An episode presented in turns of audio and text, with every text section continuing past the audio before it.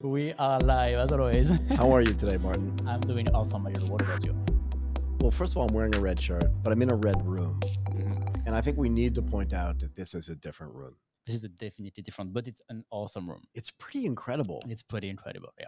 Do you think Asher doesn't know how incredible this room is? No, he doesn't know. But we're like in a new studio today. yeah, brand new studio, pretty nice. Big, big. Yeah, much much bigger than ours. much bigger than but the yeah. original studio. Square table. A square good. table. It's like a, it's like an epiphany. yeah, finally. Why would anybody put a round table in a studio? That's right. Makes no sense. Yeah. Makes no sense at all. Should we should we welcome Asher to the We to the room? Let's do that. Asher, it's very nice to have you. Asher Ismail. See? well, thanks See? so much for having me and for getting my name right. That's Yeah, great. I'm so- looking, looking forward to the discussion with you guys. It says it on your shirt, so it's it's as you would say in the UK, it's on the tin. But the co-founder or a co-founder of Uncapped, it's great to have you here. You are in London, no? I am based in London, um, but I'm originally from Canada. And, Okay. And, uh, you know, it was supposed to be for 12 months and ended up being 12 years. Yeah. Probably the one thing that hasn't changed is the accent. That's interesting. Yeah, that's super interesting. I was supposed to be in Japan for two years. I was there for twenty-two. So kind of the same type of thing, yeah. So if you were in Canada, can you speak French? Un petit peu. Un petit peu. Un petit peu. So should we do this I think that's probably French? all I can say. That's I about can all you get. I'm a little bit out of practice, guys. No, so Martin and I go back and forth, on multilingual podcast. we did, yeah. So it's not really. Martin just wants to speak French. He's from France. He wants to turn this into a French podcast. I'm trying to push Michael. to but it's that. not going to happen. Anyway, how are you? I'm doing well. Yeah, it's a beautiful day in London. We've actually been having a bit of a heat wave, so that's a that's a nice change. And uh, and yeah, but also excited to chat with you guys. It's really good to have you here. Can you give us maybe a little bit more of your background just for some context before we jump into the main part of this conversation? Yeah, for sure. So so as you said, you know, I'm one of the co-founders of Uncapped, and what we're really passionate about is that founders shouldn't have to give away equity in order to fund growth. So you know, we provide fast, flexible funding to e-commerce businesses for marketing, inventory, hiring. But the key thing is that we do it without personal guarantees or dilution. And uh, you know, my background is in startups. This is the third business that I've started over the years. And the biggest problem I always had was getting the funding that I needed. And now, you know, working with hundreds of e-commerce founders, I've just seen how they've really struggled too. So for me, it's a dream to get to work on Uncapped because you know every day is about helping other entrepreneurs get the funding they need. And um, our first customers were actually my friends. So from the start, we really tried to create a product that is really friendly, that's fast, fair, transparent. You know, it's the product I wish always existed. Uh, we're now in 22 countries, including the US, the UK, Germany, Poland, Spain. Um, you know, our business has been growing exponentially, deploying hundreds of millions of dollars. And we actually now fund more businesses in a day than the typical VC will fund in a year. So, what were you doing before this, though? What other kind of businesses did you start? Yeah, well, you know, Uncap is really just born out of the frustrations I faced when I was launching my first business, uh, which was way back in 2003. And, you know, I was young and I was just trying to raise 100K. And I probably had 100 meetings and got 100 no's. And, uh, you know, I didn't want to take financing from the banks because they all wanted personal guarantees. And, you know, with venture capital, it wasn't ideal either because, you know, I didn't have a track record or connections or like a warm introduction. And so I just repeatedly was like missing out on growth opportunities. And um, you know, so my first business. That was like a marketplace business, and you know, I realized marketplaces are really tough to run. But you know, um, I ended up making a small exit on that business, and then I thought, okay, what should I do next? And I ended up actually, you know, doing a second business, and I was raising money for that. And I thought, okay, now you know, now I have it all figured out you know, and I ended up raising millions in venture capital. But then I also got terribly diluted. And I just started to realize the options for me were really limited. And it was just depressing, you know, to think that I could work so hard and then own so little of my company. Where were And I- you? Were, were you in Europe or in the UK when you were raising this money, or were you in Canada? My first business was back in Canada, and my second business was in the UK. And you know, I think uh, probably a lot happened in, in all of those times. I think of, of you know the world kind of changing and getting used to a new ecosystem that was here. But um, my second business was was more in like in the fintech insurance space. Um, and in that, you know, uh, you know, London became like the you know the fintech capital of the world in some ways. I'd like to say, um, but you know, I made so many friends with other founders that were in you know in the e-commerce space actually invested in a ton of businesses around that. And yeah, I just started noticing that you know basically the problems that I was having it wasn't just me, right? Like every growing business was just left to choose between raising this costly venture capital or burdening themselves with traditional debt. And so, yeah, I just uh, thought there must be a better way and, and started to work on Uncapped basically to try to bring this more like fair way of funding. I think, you know, first, first to Europe and, you know, now to North America. And why do you think it's so hard? Like this whole process of raising money from VCs, why do you think it's so hard?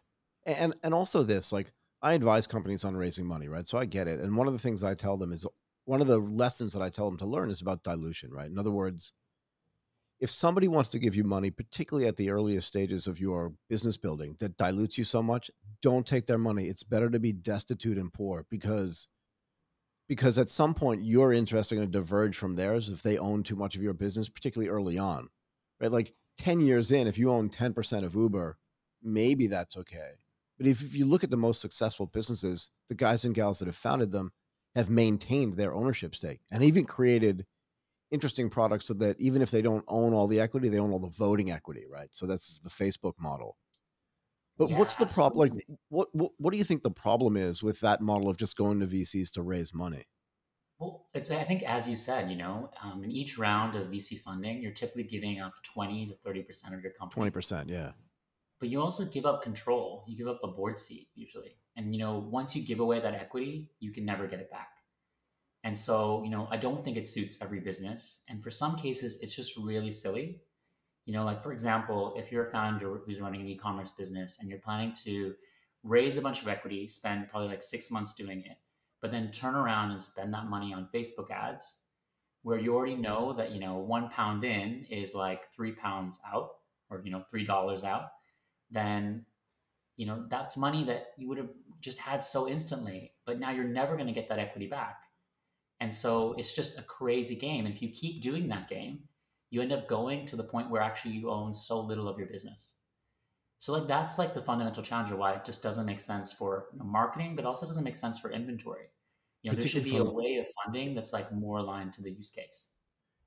Yeah, and definitely, and I think particularly in in in the e-commerce space, because like when you need money in e-commerce, most of the time you need money yesterday right. because like because you need the inventory, you need to like you need to do much more more, more marketing like uh, like right now because you have an opportunity or because it's because it's because it, it's Q4 or because like one of your com- competitor just struggled or something happened Yeah. most of the time like mm. this is the moment where you get to go bigger on marketing or like your initial campaign start to working very well and you want to grow and this is really at, i guess at this growth stage that you are you are coming in right it is not for early early com- companies it's more for companies who want to grow and who ha- and who need capital right now to fund the growth right Yeah. So like, you know, we say like uncapped is great for you if you're doing at least 10K of monthly sales.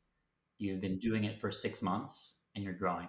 And like our rationale there is basically when you get to 10K, you know, you've gone to a place where, you know, this is not just side of desk anymore. You're actually maybe earning enough where you could take a bit of a salary from that.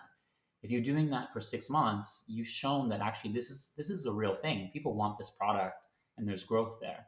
And like what we want to do is help those businesses that really just want to take it to the next level. You know, they want more fuel for the fire without taking a piece of the pie. And what's your And capital source? businesses that we love. What What's your our capital capital source? source? So, you know, Yeah. the funny thing is that we raise money so other people don't have to. so, so yeah, we have raised um, millions, millions of equity from actually from VCs, some of the best VCs in the world. Um, but I think the way we think about it is that you know um, we're an alternative to VC, but you know it's not that VC necessarily is like a dirty word or a bad thing. It's just one tool in an entrepreneur's toolkit, and you just got to know when to apply it. And like you know, when we encourage people to use equity, is when they're investing in something that is you know doesn't have product market fit yet, that it needs R and D, hasn't figured out that monetization model. That is a great use of equity, right? Because that's an equity bet. You're going from zero to one. But when you're running an e-commerce business and you know that if you buy this inventory, you're going to be able to sell it in three months and you've seen that pattern again and again, it's insane to basically go and give away 20% of your company. And uh, we would say that's not a good news. Yeah, so I agree with you. What's your view on companies like e-commerce aggregators like come on, Thrasio or Opontia and stuff like that. Guys that raised literally in the US a billion dollars and guys in the Middle East and in Southeast Asia just raised millions of dollars. But their idea is to then go buy these companies to then scale. But they're raising VC money as well some of them are raising debt too, right? So this it's interesting. But I'm curious what you think about those businesses at scale because you're so involved in the e-commerce side of it. How does it look to you? Yeah, so I mean, we've seen it's amazing how much those companies have raised in the last period, mm-hmm. especially last year. There was just a wave of insanity, company after company, and you were like, right. "Whoa, what's happening here?" But I think it shows this pattern, and that you know, it shows that for e-commerce businesses, it's a good thing because it creates another exit route for them. I think, and you know, previously, you know, if you wanted to build an e-commerce business, there was always a question about where where is this business going to go? You know, and if you're getting into that next level, what happens next? The the model for them, of course, is like super different because they're more thinking about how do they aggregate these businesses and then optimize them and get a return and drive it that way.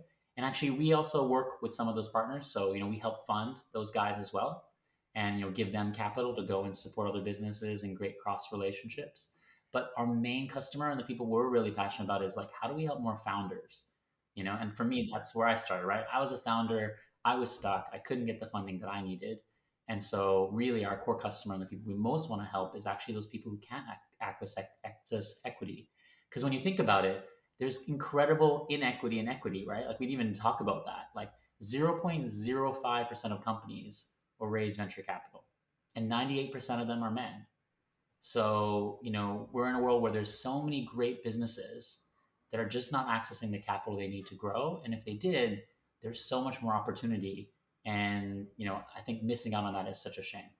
So let's talk about the equity and equity. It's a really good point, right? I mean, people, there are a lot of statistics around the number of women that get funded, right? Two to two and a half, maybe 2.7% of all VC money goes to women. But that doesn't include, you know, people of color or the LGBTQ community or all these other businesses that should potentially get funded. But are you particularly focusing on those as well? Well, the way we work is that, you know, we break the bias because, you know, it's not like, you know, you meet with us and have to do a pitch and you show us a business plan and, you know, have a bunch of coffees with us. The way we work is that we connect the data sources that you already use to run your company so we connect to your Shopify, to your Google, to your Facebook, your you know accounting, and we get this 360 view of how your business runs, and we use that data to make a near real-time decision without the bias. And because of that, it means we fund way more diverse founders than you know a typical VC would, because businesses are are overlooked. Is that automated? Do you know what I mean? In other words, like you could be sleeping and fund a business. If you've got a hundred million dollars in your war chest and you're connected to all this data, right? I connect you to my Dr. Tech data, I connect you to all my mm-hmm. sales data, whatever it is. You could literally, because you said you fund more businesses in a day than most of VCs fund in a year, which is a super cool thing to say. But at scale, you could literally do this when you're sleeping, right? Because you have you must have certain metrics that you're using and, to measure. And we do actually have a do when we're sleeping because of how the markets that we support. So, you know, we do, we use a lot of um, automation and data science. Some people like to call these things AI, but, you know, really at the end of the day, we're just using, you know, some, some fancy math and some calculations to make, you know, good decisions based on the real quality of the business. We do still involve people though. I think one of the things about our business is that we really believe in giving like a great like service experience and working with the computer to get your answer about your funding isn't the way to do it. So we also, you know, make sure we try to understand every founder and understand the intricacies that might not be in the data.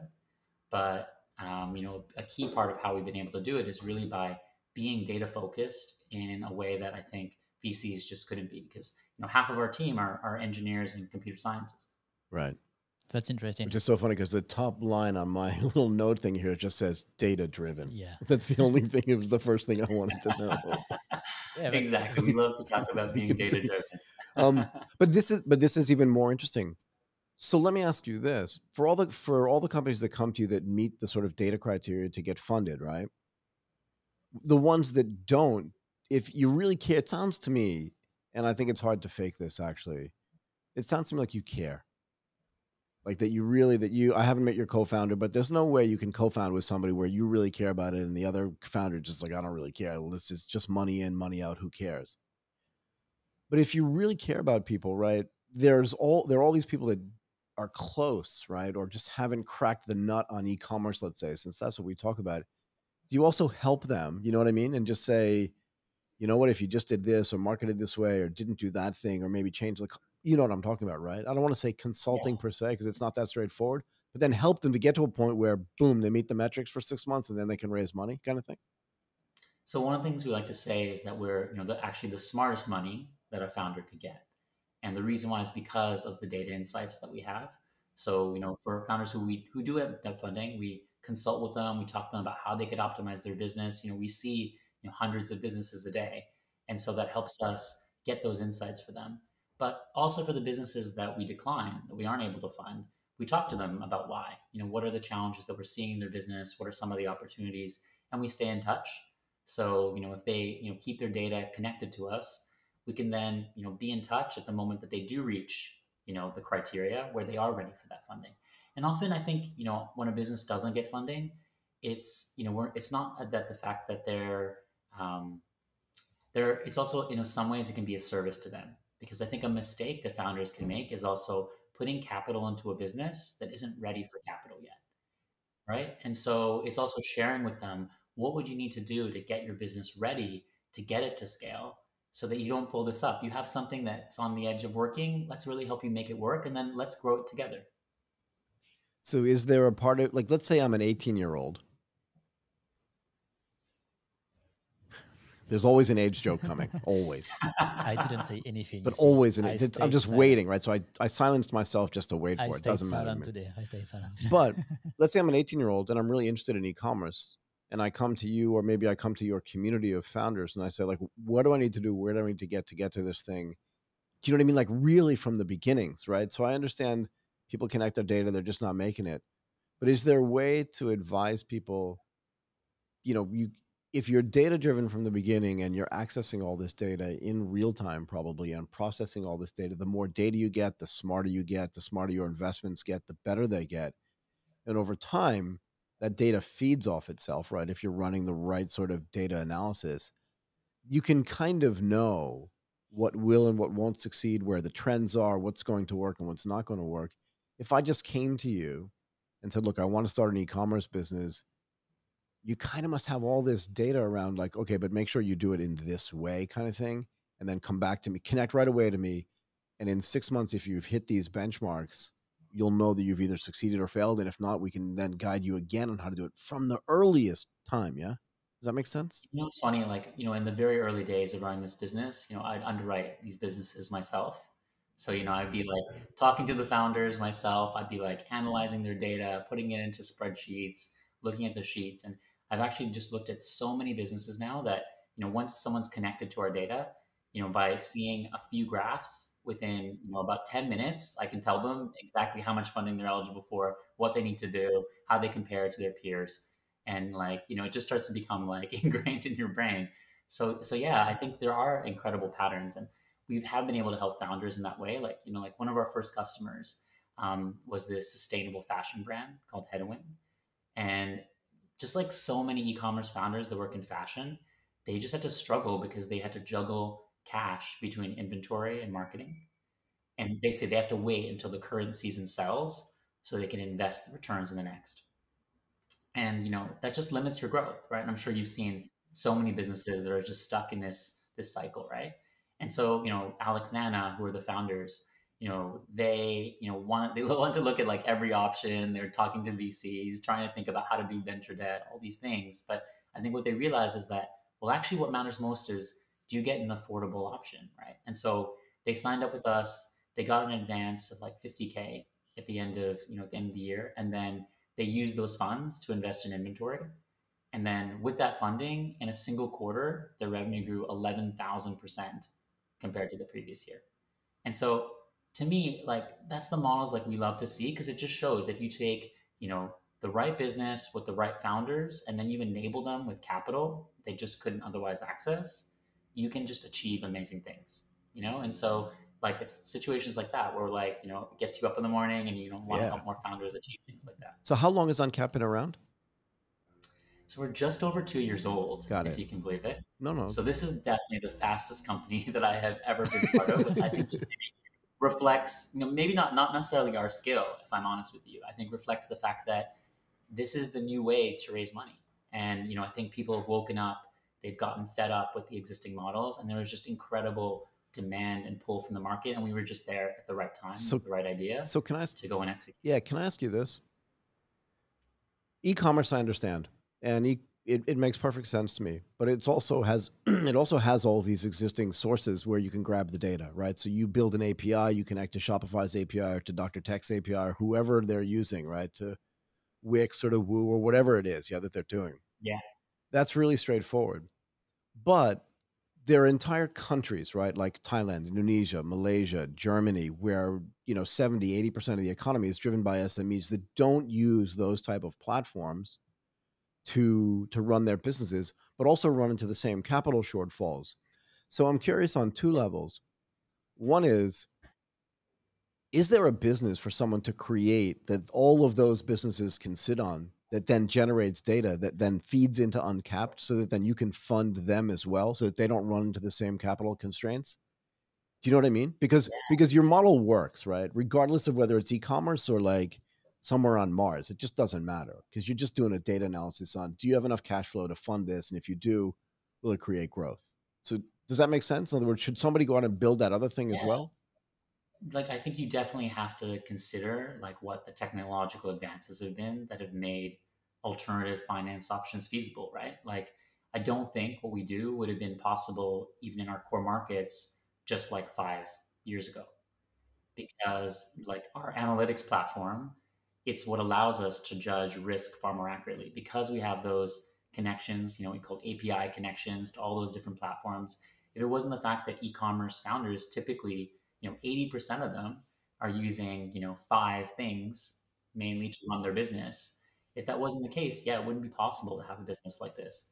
And so um, there's been a major shift. And you know i think that's going to keep coming and you know we're, we're seeing to see that evolution move around the world so you know we want to be there with those founders. I think asia has so much stuff happening in this space and like you know there's going to be more development more growth and you know options for capital are also going to spread. And that's a great thing because it used to be if you weren't you know based in like one of the centers like london or new york or you know san francisco you weren't where the investors were and it was so much harder to get capital.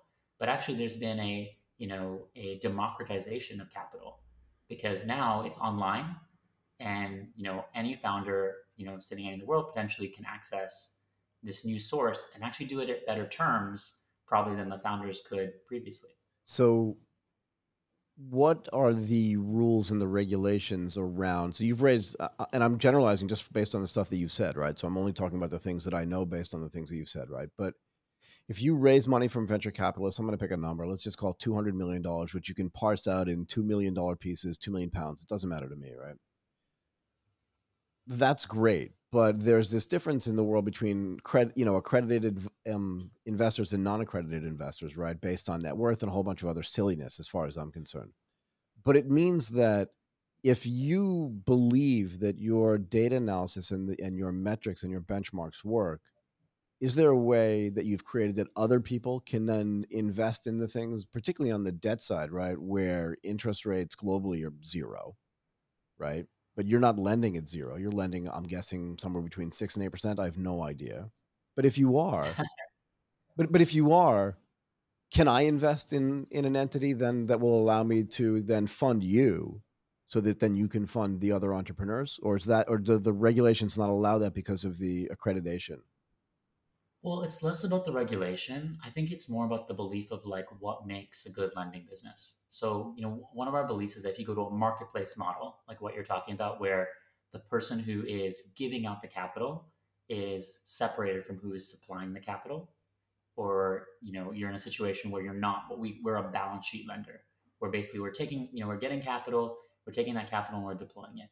It changes a bit of the rule of the game because what happens is you would get if you have a marketplace business in that world you know you're always incentivized to grow your business as fast as you can right And the easiest way to grow your business in lending is by making lots of risky loans and taking on a lot of bad debt. And in a marketplace model, who suffers? It's the people, you know, the potentially the consumers, the retail investors, the you know the uh, you know individuals who go in and you know are maybe blindly following that, thinking they're going to enter into a good investment, which eventually breaks, right? So in our world, as being a balance sheet lender, we always have to make sure that we're never giving out a loan that we don't think the person can repay. And for us, that creates the right incentive cycle where we have to be cautious, but also we're also doing right by the founders because we're not pushing people into bankruptcies or getting them to do things that wouldn't be right for them. We're actually hopefully making the right choices on both sides. Yeah, maybe I maybe I asked the question the wrong way.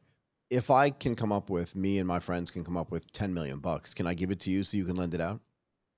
That's what I'm asking. well, that would be I a different story. So uh, Say it again? that could, be a di- that could be a different game. I guess it potentially if you were investing as like an equity investor, hey, let's uh, let's chat after this. But uh, I Ah, think that's a, that's a slightly Okay. different game. Yeah, I'm just trying to understand. I'm just trying to understand the model, right? So can I ask Yeah, this? yeah. Well, Go ahead. Oh, you know, obviously, you know, a big part of this is that we are growing really fast. So you know, we've raised multiple you know, multiple rounds. So we raised round after round, and actually some of the biggest rounds that have been in Europe um, because of that. So you know, there there will be another one, but uh, you know, we'll let you know. But does your valuation go up when you raise more money, or is it just more money to then deploy? Like, I'm trying to understand the relationship between the money that you raise and your own business profitability, Right. right? And then because you know a normal bank they they take deposits, right? So they can then take those deposits and lend them out, and then they can of course um, leverage them to a certain extent. But their valuation doesn't necessarily get higher every time they take a deposit. Of course, yeah, yeah. So Yeah. you know, we have multiple things we raise. So one part is we raise equity, and of course, they raise at a higher valuation because if we didn't, we would just be getting diluted understand. to a place where it wouldn't make sense. Yeah, yeah. So, so there's that. But we also raise money from hedge funds, who supply us with you know really large streams of capital, and we work with now some of the best providers in the world. I can't tell you their names because we signed some NDAs and I can like get. that I can guess. but uh, you, can, you can probably guess. You I know, can definitely guess. you've heard of. And uh, you know, those folks are really quality folks that you know give us the hundreds of millions that we need That's to you to know know. make the number of investments that we're making. Say hello to my friends at Citadel and Tiger. Um, but but it's a very so this is a very interesting business model. This is why we love to get guys like you on the show. It's because this is the thing that's really happening undercover that most people don't see. Mhm. That's why it's so interesting.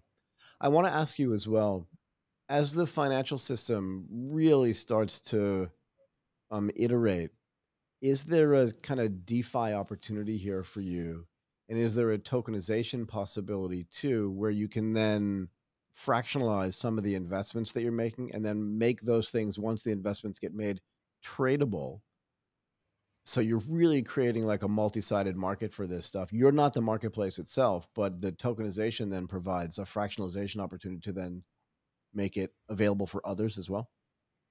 well, you know, so far that hasn't been part of our strategy as well, just because of thinking a little bit about like the privacy. So of all the information, like when you know founders work with us, they're sharing their data with us, which is obviously really sensitive.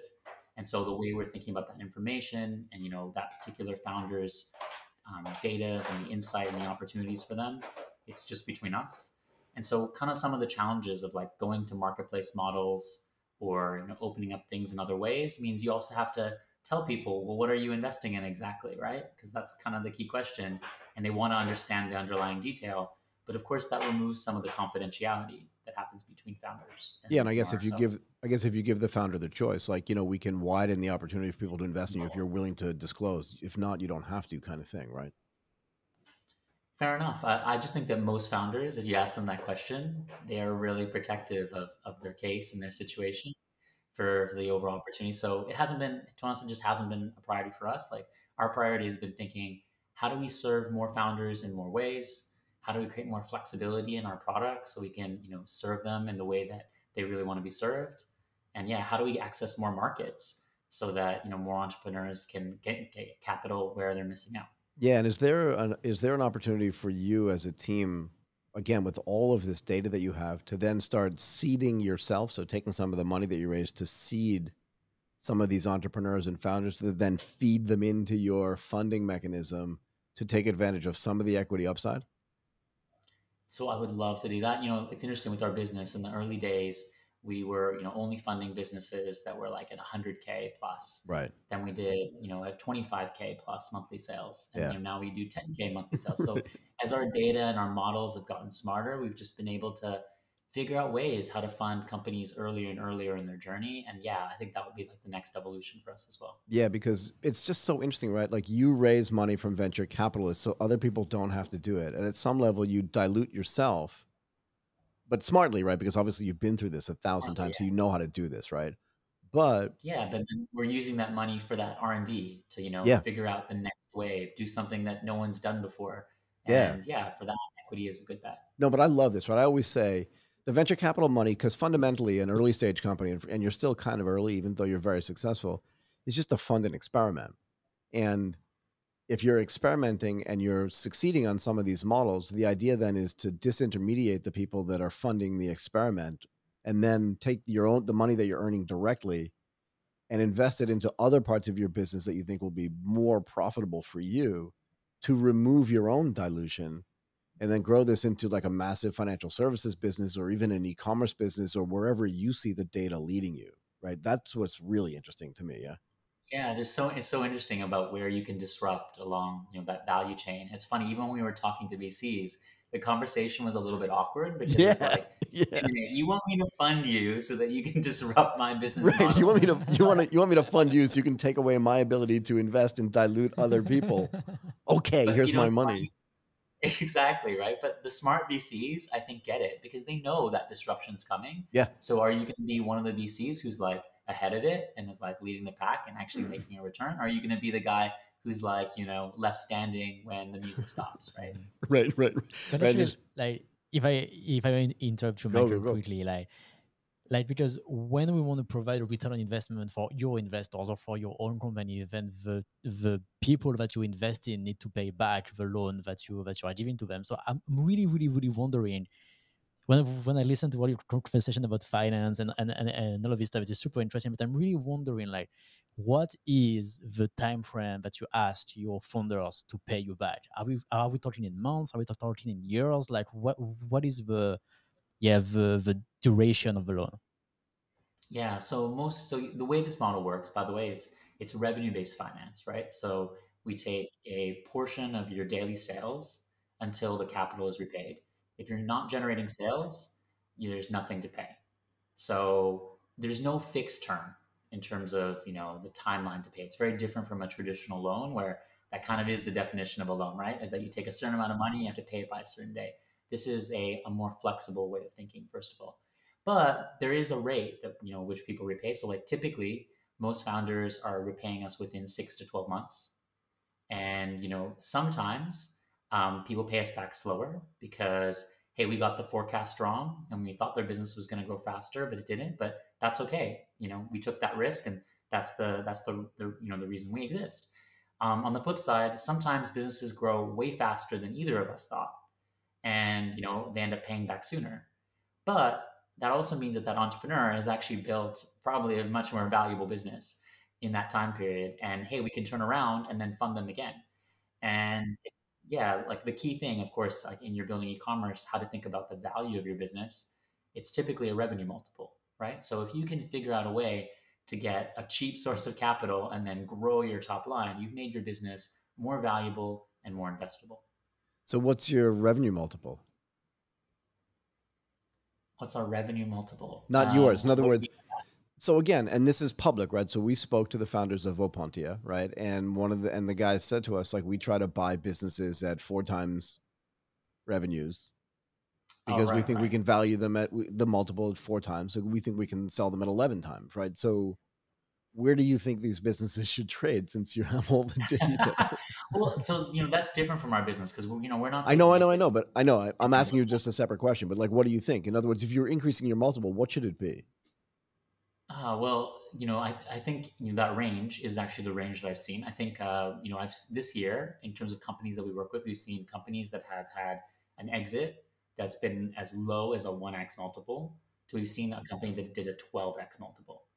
So you know, that's a, a really wide range. I was actually, um, you know, talking to the guys at Quiet Light, who specialize in this as well. I don't know if you guys are familiar with them. So they specialize in you know, selling e-commerce businesses, and you know they're kind of telling me a similar thing in terms of like the range of companies they're seeing. It kind of falls into that map, and so you know it shows what's possible though. Like it's kind of uh, you know insane to think that companies could be getting to such high val- high revenue multiples in terms of valuations. That was unheard of, I think, in previous periods, and I think people you know have seen that there's ways that companies have just created so much growth and potentially maybe a lot of hype to be able to get to that level. But yeah, the way we're funding is a little bit different. We're we're really thinking how do you do it in the non-equity way? How do you think about you know instead you know maximizing the quality of your business? But I think this is a I think this is a secular trend actually, and and I'll tell you why. I think in the old days, if you were building a business from scratch in your small town, you'd go to the local bank and beg them for money. And if you couldn't do that, you would go to your family and go, "This is come on, I made this thing. It's this widget's definitely going to sell, Grandma. Just give me ten thousand dollars and I'll figure it out." And once it did sell, yeah, we all have grandmothers. Somehow they all seem to have money. Um, but but the point is that once you got that growth, then you could go to a bank and they'd say, "Sure, if you've got six months of this, that, and the other thing." But now it's global and data is ubiquitous, and the access to that data is instantaneous. Where in the old days it wasn't. So that means that somebody in Thailand can get funded by somebody in Surrey because the internet connects them to each other. But because the venture capital business was built around, hey, I've got a billion dollars and you don't, but that's a great idea. I'll take 15% of your company if I give you $10 million, was okay because that person was never going to get money from the bank. But as the entrepreneurs get smarter, and as the financial system sort of collapses around this idea of being able to give debt to people as opposed to giving up equity, that whole thing is going to change back to the way it used to be in the old days where you'd family and friend fund the beginning part of it and then debt fund the rest of it and not give up so much equity. Does that make sense? Yeah, I totally agree. I think that's the evolution. And debt used to be like a dirty word because, at least in Europe, like well, everywhere because a, v- a VC would ask you like, "Do you have any debt on the books?" You're like, well, maybe, but isn't that okay? Kind of thing.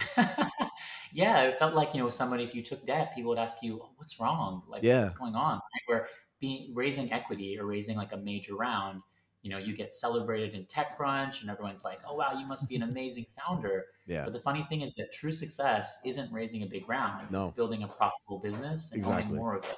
Exactly. And so, yeah, founders I think are starting to wake up to that, especially when you talk to any second-time founder right? They yeah. will tell you that lesson and it's hard earned, right? So I think we're just trying to encourage more founders to to you know realize their mistakes, you know, and uh, hopefully you know keep more of their business. Yeah, I, I agree. Yeah, that's super cool. And on top of that, as you just take a share of the revenue, then like there is no like time or monthly repayment that I have to pay at the end of the month, right? Like if my marketing campaigns work super good, then I can pay you faster everybody's happy. If it works a little bit yeah. less good, then you I don't have like this, you know, this some dude coming, some, some dude from Brooklyn coming to my house to like. yeah, definitely. But yeah, and the other thing is there's a flat fee. You know, our model we have a six percent flat fee, and the thing about that it means that you know exactly what you have to repay. So you know if you if we lend you 100k to spend on marketing, we take back you know a fixed portion of your daily revenue until we get 106k back. And you know we're not taking any equity or personal guarantees or warrants or hidden fees. You're just paying that 6% and you know i think for me as an entrepreneur like the challenge always was like how much is this really costing me you know when you would like getting your compounding interest and trying to figure all that out this is super simple and you know in terms of like the return like we were talking a bit before about like people getting like return on ad spend there was there's those entrepreneurs who are like do I want to pay 6%? They're like, I don't know. But then if you talk to them about it, they're like, well, what's the alternative? And then, you know, the alternative would be like, okay, um, I'm just not going to raise any money. Right. And, but what happens then is say if you have a, a say a 3X return on ad spend, you take 6% from us as a fee. You're still getting 2.94 versus zero. you know, so why wouldn't you take 2.94? So it's just an interesting thing, like about mindset. Like people always have thought debt's a sturdy word, but actually, if you use it in the right way, you can be incredibly smart. I have seen PayPal and Stripe doing that, like directly from the dashboard. You can get a loan from Stripe, and they, they say the same thing. Like they say, like, "Hey, we give you like ten thousand dollars, for example, and we just take a share of your revenue until you pay us back." Uh, I have no idea of what what's the fee of PayPal and Stripe because I, I didn't go further. But like, are they competing with you? Like in other terms, like, do you have founders who come with you and say, "Hey, PayPal and Stripe gave gave, gave me that." So are you going to give me a better terms or like or PayPal and Stripe solution are not super used and they don't compete with you at the end of the day? You know, when those products launch, my investors came to me going, "Oh my god, what's going to happen, guys? That these products are launching." And then what we realized was no difference. Yeah. Yeah. And the reason why is because those products they are much more expensive. And the reason why is because they can only use the data from their own platforms, right? So if you're Stripe, you're using Stripe data to make that decision. If you're Shopify, you're using Shopify data. We're connecting, we have a hundred different ways that we can connect your data. So we connect to all your revenue streams, right? So you're probably using Shopify and Amazon. Plus, there's a bunch of other insight that's in your bank account and your accounting, and all those things justify that actually you're probably eligible for a lot more capital than Shopify thinks. And therefore, we can also do it at better terms and overall, you're getting an opportunity. And what it actually did for us was it meant way more people started going, oh, interesting. There's this other way to raise capital and started becoming aware of the product and then started coming more to us. So thanks a lot to the team at Shopify and Amazon. Keep doing for advertising for my business. advertising us because like yeah, we'd love to we'd love to we love it. And uh, yeah, I think it's great. And it just helped this this space explode. I'm a big believer that when Amazon or Google or pick a big company that focuses on X and does X really well goes into Y business, it just means that somebody else is going to do that business better. Mm-hmm. Yeah, yeah, exactly. Because I mean, and so uh, look, I've got one of the largest insurtech podcasts in the world, and you know, every time Google hires somebody to disintermediate the insurance business, incumbents just get nervous and insurtechs just go, bring it on, baby, because you're never going to be able to compete with us kind of mm-hmm. thing. So I get it. Yeah. Yeah, it's the focus and the focus of execution of just knowing this. It's like incredibly hard to build a credit business, but also do it in this world where you're actually also building like all that data and that insight and still trying to stay true to really understanding your real customer and, and doing it with the right mentality. And our mentality has always been like, how do we be founder first? You know, we're not just founder friendly; we are founders ourselves. Yeah, I, mean, I think that just changes the way you play the game. Yeah, and this gets back to what you said before, right? Like I can I can probably borrow money from Google at scale, but who do I call when something goes wrong? Do you know what I mean? There's no one there. Yeah, totally. And you know, and that's that's what's amazing too, right? Like you know, we know the entrepreneurs that work exactly. with us, and so they contact us. We, you know, they're, they're, you know, so many of them are our friends. Right. So it's cool that they're like still using the product, you know, and uh, you know, and uh, so we haven't come after them with any like baseball bats or anything, you know. they came back, they wanted more funding, and you know, then they've gone on to be our biggest advocates, and that's actually how we grew. So like, you know, was that we created like what I like to call like a, a six star experience. Yeah. You know, we when we first launched this product, people were like, "How the hell are you going to give out capital for a six percent fee?" Mm-hmm. You know, to these like young entrepreneurs, right? And like the product seemed insane as an idea and so that stimulated people to go, wow, this is possible. I got my money in 24 hours. And then they told a whole bunch of other people. And then that just created this like wave, more and more people coming to us. Are you surprised? so, yeah, are, you, us, are you surprised by how fast this has grown and how big it's gotten? Well, absolutely. Like, you know, I think compared to any other business that I've had, like this is incredible. But we're also, you know, we were named the second fastest growing fintech in Europe. Right um, just recently by Sifted. So stuff. yeah, I think even by other people's accounts, they're also really surprised. Fast. Who are these guys? they're also surprised. They're also surprised. And uh, you know, I think what I was saying before, it's I don't think it's just about us. Yeah, yeah. we're so great founders. No, no, I get it. I think we learned. I learned a lot of lessons about how to build a business by making some really dumb mistakes. Um, but it's also just there's real demand for this thing yeah. because this is the way founders should be raising capital going forward. Got it. Anything else? Yeah, that's super interesting. I was wondering, like, with all the data that you have about e-commerce, like you know, uh, industries, ver- ver- vert- vert- verticals, and all of that, like, do you sometimes have a proactive approach? Like, we want to invest into an apparel co- company, so then you're gonna look for a company that is great that did not contact you, but you are going to be proactive and go to contact them. Does that happen sometimes? Yeah, it happens all the time. Oh, you know, I think time. in the in the early days we just like put out you know a message and like put a little PR story, and then actually in the first day that we launched, we had 400 people apply. Okay. And it was actually crazy because we were totally not ready. So we didn't have like a CRM or a database. we had a Well, pen. I had to like phone one of my one of my old one of the guys who used to work with me at my last company, and I just like called him at 9 p.m. and I was like, "Dude, I need help with this database. You know something about Pipedrive? Can you like come in tomorrow and you like set up our Pipedrive?" and it like, took us ages to be able to get back to everybody because we just didn't expect it, you know. And then you know, obviously the evolution has been, hey, we, we figured that stuff out, so now we have a very good we have a good system. Right. But also then we started to spot the opportunities Yeah, yeah. and realize who is a really great customer for us, and then go after them proactively and try to build relationships and you know connect with guys like you and you know more people in the ecosystem and hopefully you know build our brand so it creates like a you know a nice positive feedback loop where where people are coming to us again and again. That's super cool. And I think a lot of conversation that we had on this podcast was about like e-commerce companies willing to go into another region. Like, uh, for example, a company in the US want to expand into the EU, or companies in Asia Yeah. want to then start selling in Europe or in the United States. Do you fund this kind of growth, or do you? No, you don't. Why not? Of course. Oh, you do, That- of that's, course, That's a great thing. If you have a model that's working and you realize there's an opportunity to take it to another market, like, hey, that, that's a really smart thing to do. Because if you think about it, e-commerce businesses by definition are international, right? Like, if you think about, um, if you compare an SME and, you know, within the UK who's working on an e-commerce business versus like a mom and pop shop, versus comparing those two e-commerce businesses in two different countries, they have way more in common, right? Than just being in the same country. So the ability to, you know, use these platforms to underwrite them, to make help them grow, that's way more similar. So it's a fabulous thing for us when we see an entrepreneur who wants to go to a different market.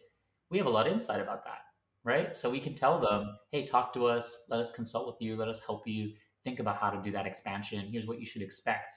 And we can model that with them and then give them the capital they need to do it. So, who are your ideal partners? In other words, like, shouldn't Ricky be working with these guys? Yeah, for, for example, I was. I That's was what you were thinking thinking, right? About them, yeah. Same thing, right? But who are your who are your ideal partners? How do you expand to other regions? Like, how does that look to you? Well, you know, um, it's interesting. One of our partners has been VCs themselves. So we have a network of 600 VCs who refer their portfolio to us, Right. Okay. which sounds crazy. But the reason why is because they don't want to be diluted either. Right. So once they've invested, they're like, shit, okay, you took money from us, but don't take money from anybody else. Take some money from Uncapped because So basically strange. it means we'll all own more of the business.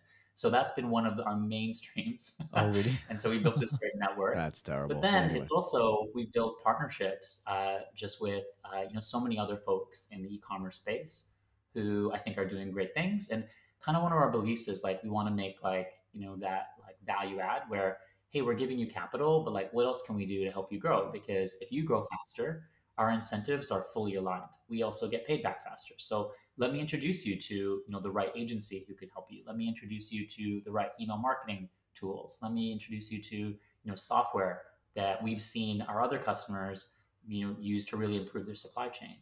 And so we keep doing those things, and that also means founders uh, you know like us even that much more. And uh, yeah, it creates a really nice dynamic. you could introduce them to the best e-commerce podcast in the world, and then they could get global exposure in the over 100 countries where we have I, you know, I listeners can't and watch and, and I have to figure out who that is though. I'll see if I can find those guys for you. All right, cool, cool. Send me an email after this. Okay, well, look, maybe we should end there then. I think that's a, that's a perfect. I don't wanna get end this- insulted this again.